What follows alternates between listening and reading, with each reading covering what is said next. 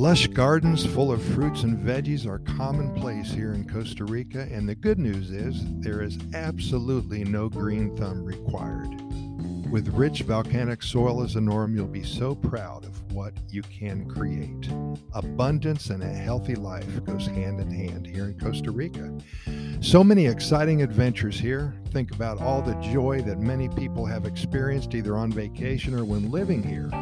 Costa Rica is indeed a magical place. It's one of the happiest countries on the planet, and our job is a very important one. We share with you the hundreds of stories that we gather from friends and neighbors and family members, from clients and even total strangers.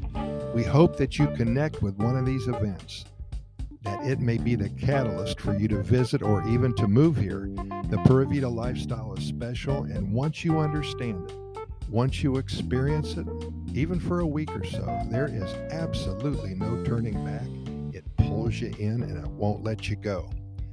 Once you start throwing seeds around here in Costa Rica, you'll find that you'll be overwhelmed with fruits and veggies and everything else that you decide to plant. My friend Marty, he's from an urban setting in the Northeast just outside of Boston. The closest thing that he ever had to a garden was a tiny pot with one skinny, skinny stem of basil in it. He placed the plant on top of his microwave oven way in the corner with absolutely no light, and it died after three weeks. He definitely did not have a green thumb. Well, I'm happy to report that you don't need a green thumb here in Costa Rica. Things grow magically here in spite of what color your thumb is. And they grew and they grew and they grew for Marty. He arrived in San Jose about two months before the COVID hit. He's renting a place still in the central area of Escazú. If you've never been there before, it's a beautiful, majestic, historical part of town with a park, an old church, and many shops and restaurants. Every year they host a parade with ox carts and big bowls. What a beautiful place to live your life, and Marty is so happy here. His first week in Escazú, I took him to the local Escazú farmers market. Now keep in mind that Marty has been talking about starting a garden for years, and now his dream was about to come true.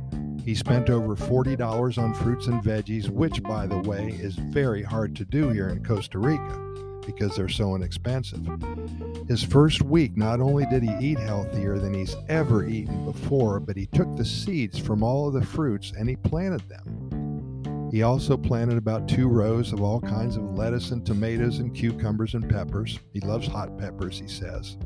After two years and one month here, his garden, oh my gosh, it's so lush and full that he could easily qualify for the cover of Better Homes and Gardens magazine. Marty is happier than a pig in poop. As a side note, he's lost thirty-nine pounds in twenty-five months. He's sixty-nine, just about to turn seventy, and feels like he's twenty-one again, he says.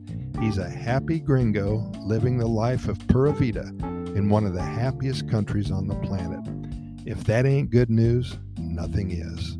We appreciate your listening. We'll see you tomorrow. Thank you.